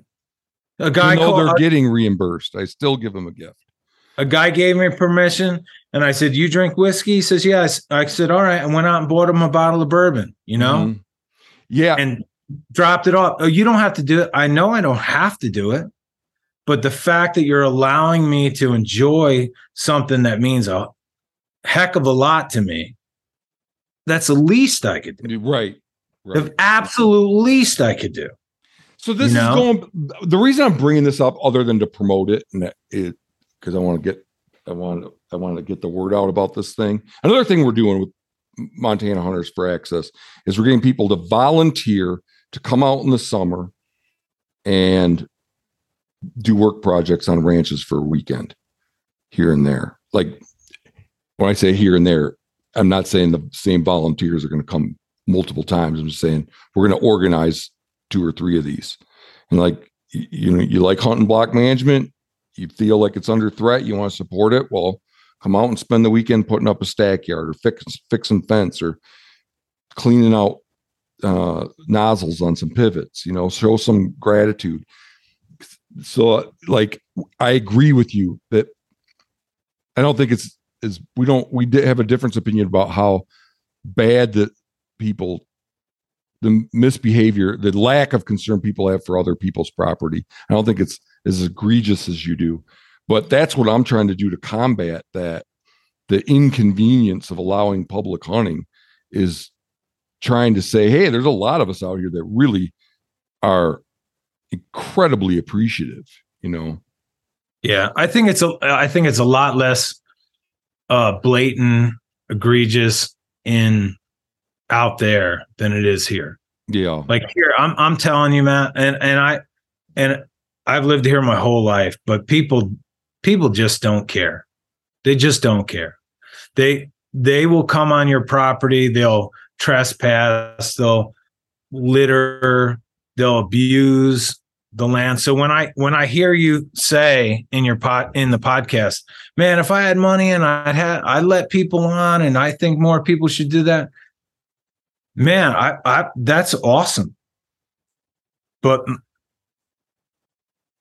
my outlook on humanity and how they would respond to that is you know the Galton River when all the kids are out there with their tubes you know thousands of kids just throwing cans in the in the river floating up and down you know getting drunk you know are you kidding me that's one of the most beautiful rivers in the whole wide world and you're going to throw cans in the river and you got to have extra people there to police you from doing stupid stuff Oh yeah, I Like- know it's I know it's not easy. know what I mean? Major inconvenience, but I just think to to whom much is given, much is required. I just couldn't imagine saying if I was had a huge chunk of land that I owned, saying no, no, no, we're all born on this little speck, this little speck in the cosmos.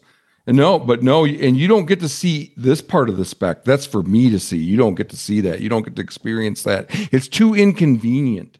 You might. How many- I- just couldn't do it. How, couldn't how many myself. how many times would would you have to be uh crapped on before you would say no i don't want anybody on this land unless i I, unless i, there, I would never get to that. I just can't. No, I would manage it. I would manage it. well how do you manage it though I would say, here's the sign up box.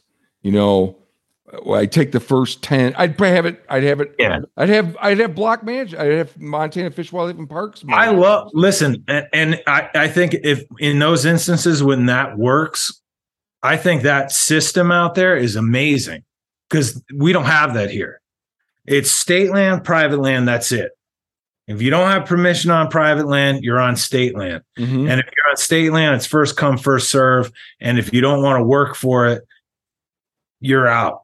Right. So so everything that the West is about. I mean, you got block management, you got national forest, you have what are the other ones? BLM, right? You have BLM state. Yeah. state. You have all these all these opportunities out there that again, I shouldn't be talking about it because it's just going to, you know, somebody's ears are going to perk up and say, "Oh, I didn't know they had that." But you have all those opportunities out there. Here we don't even have that. Here we don't have any of that. You go up to somebody and you're like, "Hey, can I hunt your land?" They're like, "Do what?" But I'm like, it doesn't sound like there's a need for more access there. It sounds like you have plenty. not for me. And I know that there's probably a thousand people that if they listen to this podcast, hunters that would say that I'm, you know, full of crap. But but the reality of it is those people, in my opinion, are not real hunters that don't really want to hunt. If they're saying that there's not land in this state or in the Northeast to hunt, then they don't really, they're not real hunters and they're, they don't want to hunt somebody who can read sign and who can go into the woods can can has more opportunity now than ever in my opinion in New York. in new york More, and, I, i'm More- sick more- more- even saying it because now more than Davy, now all Davy Crockett and, da- and All Daniel to- Boone. No not more than them but more than more than in the last 15 years. Okay. i mean 15 20 years. I mean You're there's saying because the number of hunters has declined. there's just i mean there's i i looked up so in i looked up for new york state there's 34 million acres. 4.5 million acres of public land in new york state state of montana has 26 million acres of public land hmm Okay. In New York State, we have 19 million residents. Now, granted, a, the vast majority live in New York City, but I hunt with a lot of, I've hunted with a lot of guys that came up from downstate and for the weekend, opening day, stuff like that. And they, they have camps up here and they, in the past and, and, and hunted, but they lived in places like Brooklyn or, you know, Queens or Manhattan, right? in the state of Montana, you have 253,000 licensed residents. In the state of New York, we have 700,000 residents, Resident hunters. resident hunters. Sorry about that. 700. You have 253 resident hunters. We have 50,000 non residents. You have 59,000 resident, non resident hunters. You have 26 million acres of public land, and we only have 4.5 or 26 million. We only have 4.5. You have six times over six times the amount of public land that we do. Oh yeah, there's the a okay. First, I don't. Couple things. First of all, ten acres is enough in the Midwest to have a great hunting experience. I know people that own ten acres that that's the only place they ever hunt. When you're hunting whitetail deer in the Midwest, like two, three sections out here isn't even enough to get started. So there's that. Right. Then also, I, I'm not. I'm wondering what you're. Are you trying to say that crowding isn't an issue? I'm saying that crowding Or- isn't an or- issue. I'm saying crowding isn't an issue in most of the eastern states as bad as it is in your area. Because in your area, right, even though you have tons of public land, you have an influx of people that's unprecedented. I mean, you have you've never seen so many people moving in, have you? No, no, no, no. But it's Right. been, it's So been, you have it. I mean, there's been people. It, it, there's the state has been growing population wise since I moved here How long you been there? 15 years? since '97, And even when I moved here in 97, people were saying it wasn't, it's not like the good old days. Right. So there's this huge influx of people coming into the state. For me, it's like there's always been a ton of people here. Right. Every mm-hmm. time there's a social or economic issue, 9 11, people moved upstate. Pandemic, people, uh, before that, Hurricane Sandy, people moved upstate. Hurricane Katrina, people moved upstate. You know, just like it's one thing after another, just pushes people out of that city, which is overcrowded to begin with. And so for me, it's almost like when I hear you your conversation, personal, you know, experience, I think to myself, like, I've been dealing with that my whole life.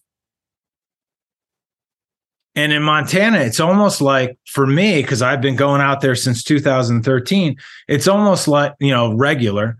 It's and hunting. It's almost like it's a it's it's a new thing out there. Right. You don't have the historical perspective.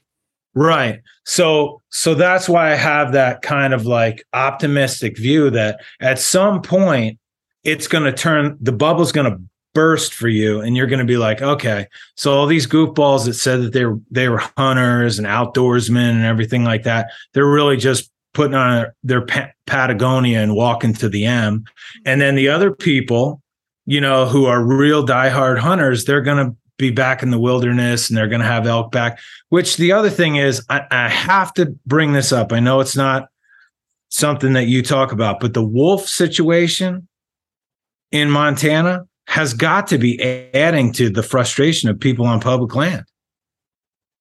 Because those animals are it's like dropping a piranha in a fish tank. It's pushing all the elk out of the mountains down onto private land anyway so it's like compounding you're already the problem you're already experiencing yeah you know and you, your brother's like do do do do do oh you know, if you don't like uh, wolves, then you won't want to go to Alaska. It's a totally different thing. Alaska never lost wolves. So they were up there and the animals know what's going on. Here, there was no wolves for how long? And then all of a sudden they're back. You're going to experience a problem for, I don't know how long it's going to be. I'm not saying get rid of wolves. I'm just saying you're going to experience a problem. There's going to be frustration in people that have gone places and seen you know, hundreds of elk and then all of a sudden they're not seeing any. You can't say, oh, they're, you know, they don't know what they're talking about. Yeah. You know, that's got to be a factor that you that that is adding to your frustration. I mean, I'm not I'm not even I don't feel I, I don't know. It's like I don't even feel frustrated. I'm just I just kind of came to a point in my life where I'm like, this has been a thing that I've done my whole life. I have some strong opinions about it. I'm going to voice my opinions. My opinions are, you know, it's going away. Like the kind of hunting I care about, I don't think is going to be around two generations from now. I'm going to say what I'm going to put out there. You know, hunting's been very good to me. It's captivated my imagination my whole life. I'm going to say what I'm going to say what I think it would take to save it.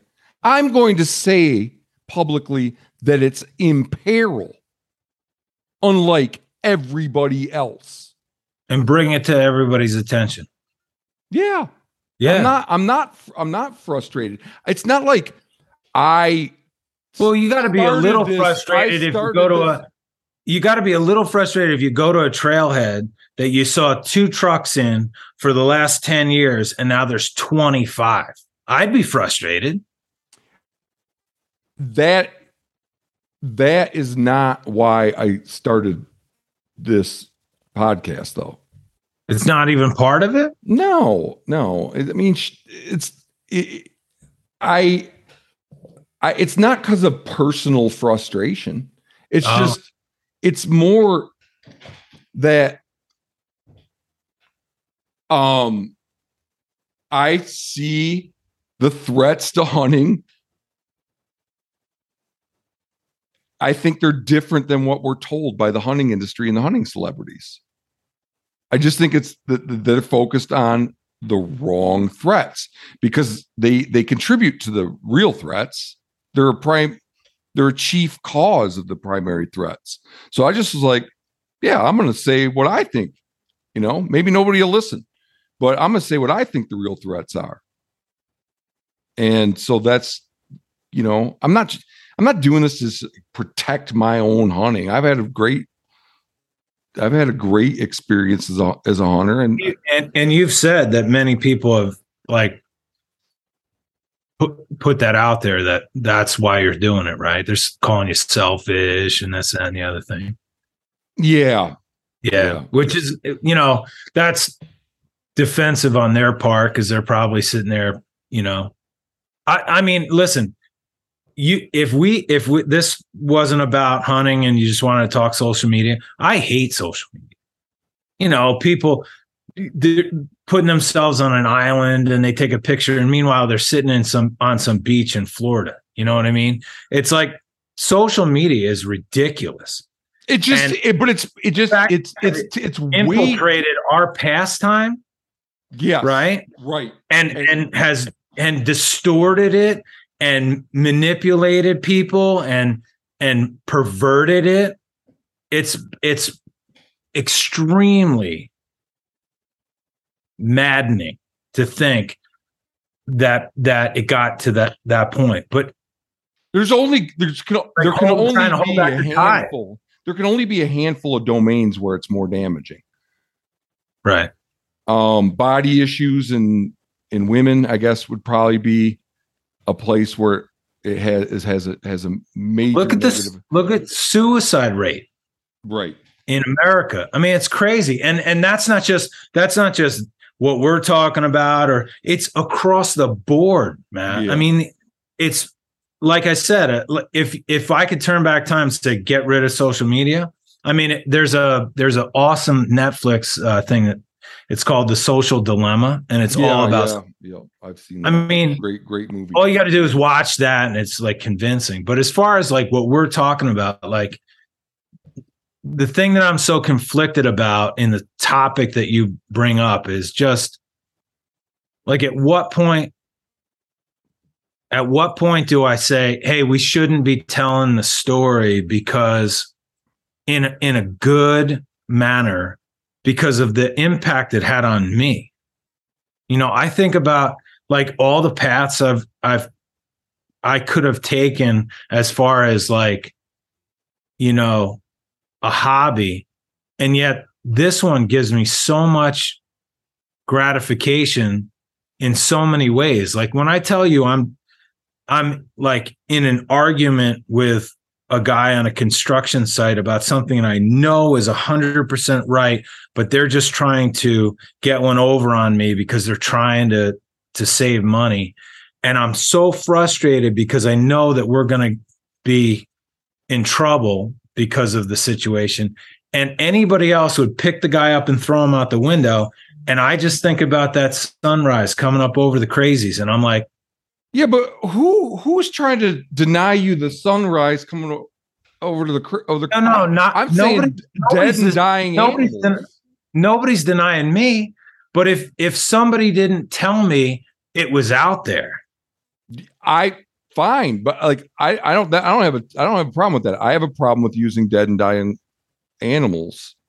You have a problem with, with dead and dying animals to promote commercial commercialism, I think. I just I for I mean I've said it so many times it's like nauseating, but yeah, I yeah. just I, I'm all, I'm all for the sunrise. I'm starting I'm starting uh hunt quietly I'm not actually heading it up. An ally of mine is. Oh yeah, quietly. Hey, before we get moving. Oh hey, nice. Yeah, I'll there it is. He he. Uh, Andy is sporting a huntquietly.org shirt. um, so I, we're starting a, a, a hunt quietly Instagram. You know, you're going to see pictures of beautiful sunrises and sunsets, and probably light llamas and packing and stuff like that. I have no problem with that. You know, yeah, just I love. Have you ever watched a Western Hunter or anything like that? Uh, I, have never been. Maybe I don't. I don't know. I, have never been captivated by by hunting media. Let me ask you a couple questions. Yeah, go ahead. Do you are you saying you wouldn't be into hunting? if it wasn't for hunting media? I don't know. Okay. Would you, You know, like I I didn't have a strong like you had your father and your brothers, right? I have two sisters and a father that didn't hunt until hunt or fish until I was in my mid 20s. You know, I was 25 or 26 before he really even got interested in it. So, and my uncles were, well, long story, but my one uncle was in a bass tournament and drowned, and my other uncle was lived in a different town close to me. So when I was a little kid, my two uncles, like, you know, opening day of trout season, opening day of deer season, they were, and they were always hunting and fishing. And I was looking at pictures and, you know, that kind of stuff. My grandfather was a big hunter and stuff like that. But when I was, when I got to be like the impress, impressionable age, I don't, I don't, I don't know if I would have continued it if it wasn't for seeing you know those images on TV. I don't know cuz I you know at that point I was I don't know. I really don't know. I don't want to say yes or no because I could have anyway. I don't want to be I, I I'm not trying to prove a point or something like that, so I, I'm not going to push it that way, but I don't really know. But Mhm. I I know what an impact it had on me, especially hunting out west. Like I had no idea what it was like out there. We had traveled when I was six years old. My dad took us on a trip all the way driving all the way out to Oregon, down Route One, all the way to Los Angeles, and then all the way back on six on uh, 66 through Flagstaff and all the way back to, to New York. I experienced the Grand Canyon and all that kind of stuff, but it wasn't about hunting. It wasn't about fishing. And then, you know, like growing up, I, I didn't have the influence to say, hey, listen, next year uh, in October, we're going out, or in September, we're going out archery elk hunting. I know there's people that here that did that, but that wasn't my experience, you know? And so I think to myself, like, if if I didn't have that, Jim Zumbo, who, you know, he got canceled, but Jim Zumbo, if he didn't have those pictures, if I didn't have those those VHS videotapes where me and my buddy would watch him on a Friday night of him hunting in Montana, or as goofy as he is, Jackie Bushman hunting, uh, you know, whitetails in the Milk River. I don't think I would have that even an inkling to go out there you know and so when i th- t- talk about sunrises and that kind of stuff i have all that here but to experience that in some other location that is so spectacular i don't know if i would have I, I don't know if i would have been driven to try to experience that if it hadn't been for for hunting media Mhm. you know, that's why when I look at the ones that are very, in my opinion, are very well put together and very um the, the narration and the you know the the storytelling and the cinematography is is put together in a respectful beautiful way much like a nature program i think to myself why would i want to say that we shouldn't have that Oh, I I don't know. For me, that's easy. It's because it causes leasing and crowding Right. and inability to draw tags. It's advertising for people that want to lease out their land, you know, and then you end up with some small number of well-off people that have all the access as a And consequence of it. Right. So so you you stated it, and so that, that's why I think there's that's where the conversation between me and you gets interesting because I don't experience that those images are affecting me personally. Right. If I'm in your if I'm living in Miles City and I'm seeing the leasing happening and I'm or I'm in Wisconsin or I Iowa and I'm seeing the leasing happening around me, then I'm saying, man, get rid of this hunting media. But where I'm at, it's not affecting me. Right. It's there's just- there's there's going to be half the people that are it's Right. are going to be there. There's Euro their go. Yeah. Incredibly rare, but then the, anybody that uh that owns land is going to be like, eh, so this isn't my this isn't this isn't affecting me. Hunting media doesn't negative affect negatively affect me. Right. But you know, I just felt like there should be something for people that like like to hunt public land and and and uh um are watching their their experience diminish. I'll tell you the only time it does affect me, Matt, is when I go out there and I'm driving down a road that I've driven down before. You know, some county road and there's three trucks ahead of me and my buddy and they're all from Wisconsin. And I look at my buddy and I go, "That's stinking Randy Newberg." Mm-hmm. or or we come around the corner and we're and we park at a trailhead and there's like three guys from Michigan and I'm like that Rinella I can't believe he's got to like promote this or that you know some other guy there's there's tags on on a truck from Arkansas you know and you're like that clay I can't believe he's got to run his mouth how about how great the bear hunting is out here, you know? And so that's when it affects me when I'm out there and I see that. You know, at the same time, I've been places out there like even recently where I'm like, I don't see anybody. And I'm like, nobody knows about this place. And I'm not going to talk about it. In fact, my my friend, I put a post up and I have I don't even know how many followers I have on Instagram. They're mostly friends and family, but I put something up about an, a, a specific location and he calls me up right away and he's like, take that down immediately. And I'm like, why? It was just, we were all there. And he's like, no, delete it. So I delete it like instantly. And then he says, you gotta, you gotta keep that stuff off of there because you don't understand. Like people want to come out here and they want to hunt those spots and then you're going to put that on there and then somebody's going to see it and then the next thing you know there's going to be five or six people there you know he shot a 100 and uh i think it was 187 inches 187 inch mule deer in a spot and all he said was to me he said here's the picture of the buck and like sent it to me, but didn't want me to talk to anybody about it, didn't want to say anything about it because it's in a spot anybody could go. And there's a ton of deer there, you know? So I can see I can see the the issue with it when you're talking about hunting the west, especially in Montana and especially I mean there's spots over there by you that you know you think to yourself, overnight, this place could be overrun. Oh, know? a lot of places already are. I mean, yeah, they already are. Right. Yeah. I mean, there's a, we went into some bar right there in Miles City, and it was like, I looked at my dad and I said, I looked at him, I said, we could be in New Jersey right now. Like, it's like put together nice, it's like beautiful. And Miles City is not a big town, you know? I'm like, yeah this place is like you know it's brand new and this and that and the other thing.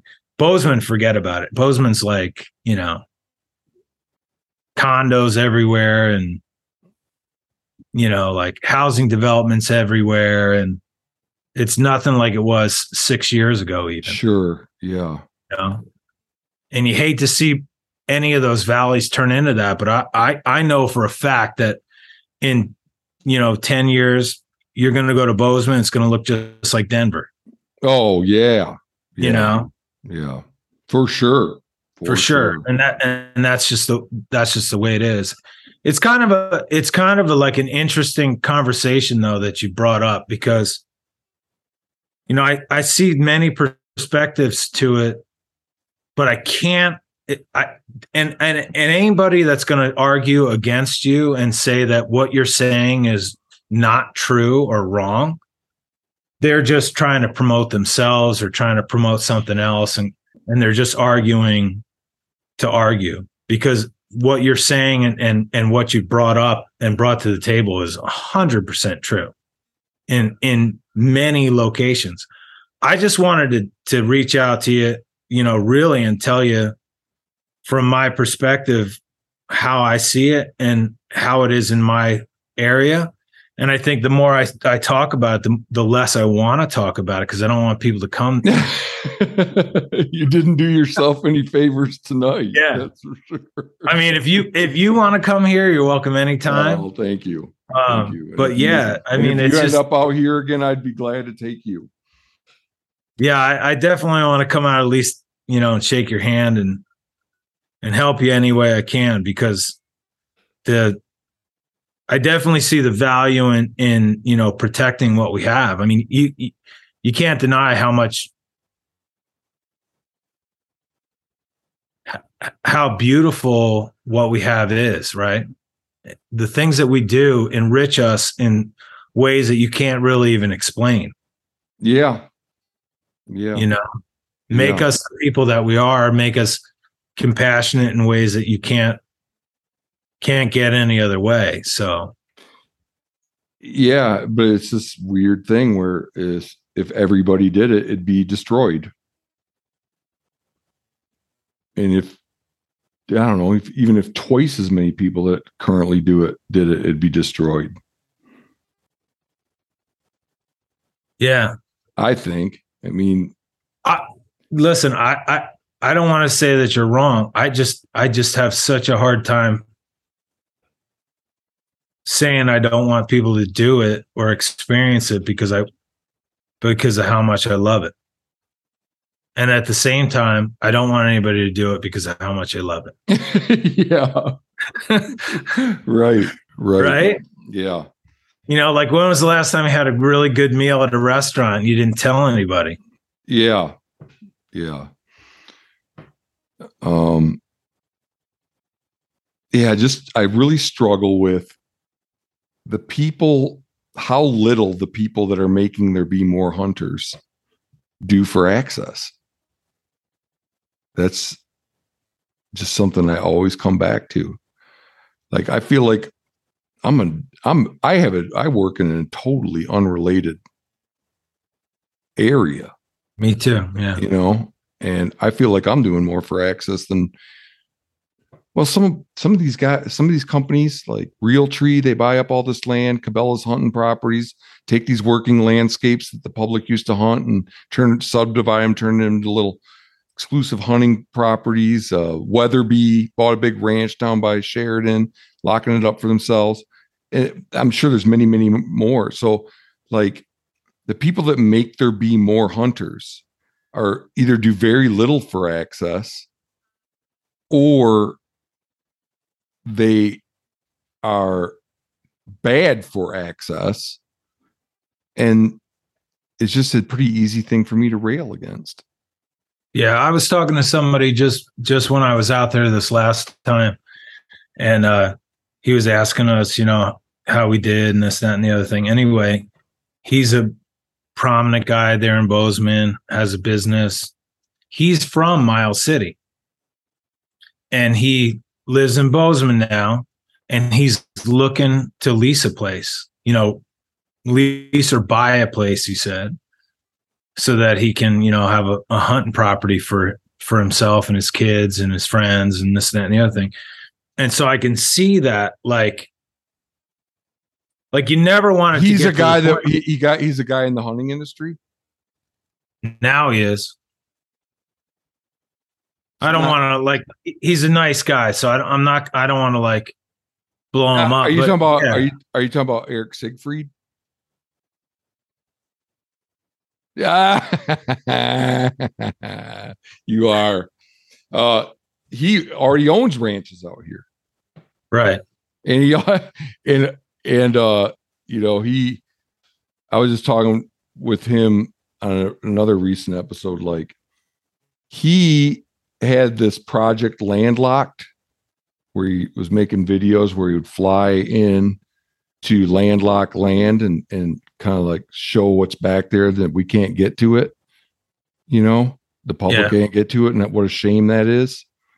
And uh now he bought an outfitting company and he's outfitting private or yeah he's outfitting these private ranches that have landlocked land in them so I don't know. That's just uh, another example of the the hip, the hypocrisy that exists in the in in in the in the hunting industry. Yeah. You know, like I'm gonna I'm gonna take your money for my software and then buy up exclusive access for myself. Yeah, I mean, the only other the only other argument to that is really like what we talked about. Like, if you're a rancher and you get twenty thousand dollars or thirty thousand dollars for somebody to come on your place for a couple weeks, and you don't have to worry that they're going to trash the place, is that better than putting it in into a public forum? Like putting it in block management? Yeah. I think it's worse because I'm a I'm somebody that's trying to advocate for more hunting oppor- opportunity, non-pay hunting opportunity. So, well, I know within my that, value system, it's yeah, yeah. From that, I mean, I'm not. I, am like, yeah, it's the yeah. public's game. It's the state's game. I think that large landowners get plenty of compensation from the taxpayer, even without the block management. A third of their income in the ag sector comes from subsidies. Um, and so from that standpoint, like you made the point, I think it was uh three episodes ago, you said something about the you were touching on that block management and how much money I didn't realize that block management gave that much to landowners. Yeah, it's like the cap is twenty five thousand a year. Yeah. And they're they're talking about dub they're talking about doubling the cap. Doubling it. So so that kind of money to a landowner who, you know, maybe they own four or five thousand acres. That's oh way that's, more than that. If they're getting twenty five, yeah. if they're getting twenty five thousand, they probably are, are, We're talking probably more like 30, 30 sections. 30, 30 sections. So they own all that land and they're getting that money, and all they have to do is allow somebody in. But you know, I I don't know. I, I the people that I the the people that I'm in contact with out here, you know, all I can think of is they're shooting cows and they're meaning like beef cows and they're wrecking fences and rutting up roads, yeah, driving Andy, roads. It's like I don't understand how we can. It's like how can you uh, how could you be warm towards hunting promotion and then also no, no, I'm I'm only talking. I'm only talking about people that lock up land. It's I'm like only, one of those stances yeah, has to go. I know. I'm only talking. like I'm for hunting promotion. You're right. I like You're hunting right. entertainment, and then also be that. And I and I see where people wouldn't want to let people on. Eh, well, because I'm like only I'm only looking at that section. on trees. I'm only talking about that that you know block management versus leasing the land. I'm only talking about those two tiny things together. I'm not talking about the whole big picture. You're 100% right. You can't have you can't you can't talk about it without I, we're just gonna know, bound, we're just bound to talk past each other. If yeah. if you're Right. if you're like I understand leasing, that seems like a like a why a landowner would do that. I see that, and I, and I also like hunting promotion. I mean, Right. at that point, Because at some point, I don't right, okay, at so some point somebody's going to come with more money than you and they're going to get that piece of land and Well, you're not going to get it. at that point, you I, I think that in from the the way I look at it, that is the same thing as I want hunting to die. I want publicly accessible hunting to die. To say I want more hunting promotion, and I'm sympathetic towards for leasing. leasing. Yeah. Yeah. Yeah. So, it, it- but, but that's the I mean that's the mainstream stance. I mean, none of the hunting celebrities come out against leasing. They never they they don't they don't come come out against leasing and they promote the shit out of hunting. It's the mainstream stance. So there's a lot of people that are in in that camp. You know, I'm just Yeah. not. No, and that and that's why what you bring up and the information that you're putting out there and all that stuff is so interesting to me because it's like I can see I can see your arguments on all that stuff and I can see how valid they are. And I guess I've never experienced it to the point where you, you've experienced it and so it's very interesting to me because the the whole thing about out west every bit of it every little nuance and every little you know situation that we've talked about is is absolutely on the opposite side of the spectrum than what I've ever experienced out here. Yeah. You know, it's just it's it's just not even nothing that you bring up do I even give a thought to until I get on that plane and fly out there. Mm-hmm. And then yeah. I'm like, oh man, what's this guy doing here? And then I'm like, my license says I'm from New York. My driver's license says I'm from New York State. Well, you got to be thinking about what I'm saying more and more as you get to come out here less and less. A hundred percent. Yeah. Yeah, that's what I said in the beginning. Like, like because I I, like I wasn't I'd clear like because take, you can't get a tag, is what I mean. Yeah, I'd like to take Randy Newberg out to dinner and say, man, that one episode that you made was awesome. Where blah blah blah blah blah. Right. At the same time, every time he says, "There's every episode that he said in On Your Own Adventures." There's X amount of leftover tags in Montana every year. I want to put my hand over his mouth and suffocate him because I'm like, don't bring it up again. There's just so many good things that there's so many things that enriching things you could do other than watch hunting me- media. You could you could be exercising, you could be work, reading a great work of literature. You know, you, you can't argue that either. You know, you could be building something. Um, so like there's other ways to enrich yourself that don't destroy the thing you like. Yeah. You know? Yeah. Go, go build a bow or something. I think uh, I think I think this subject really, Matt, that we could talk about it forever and ever.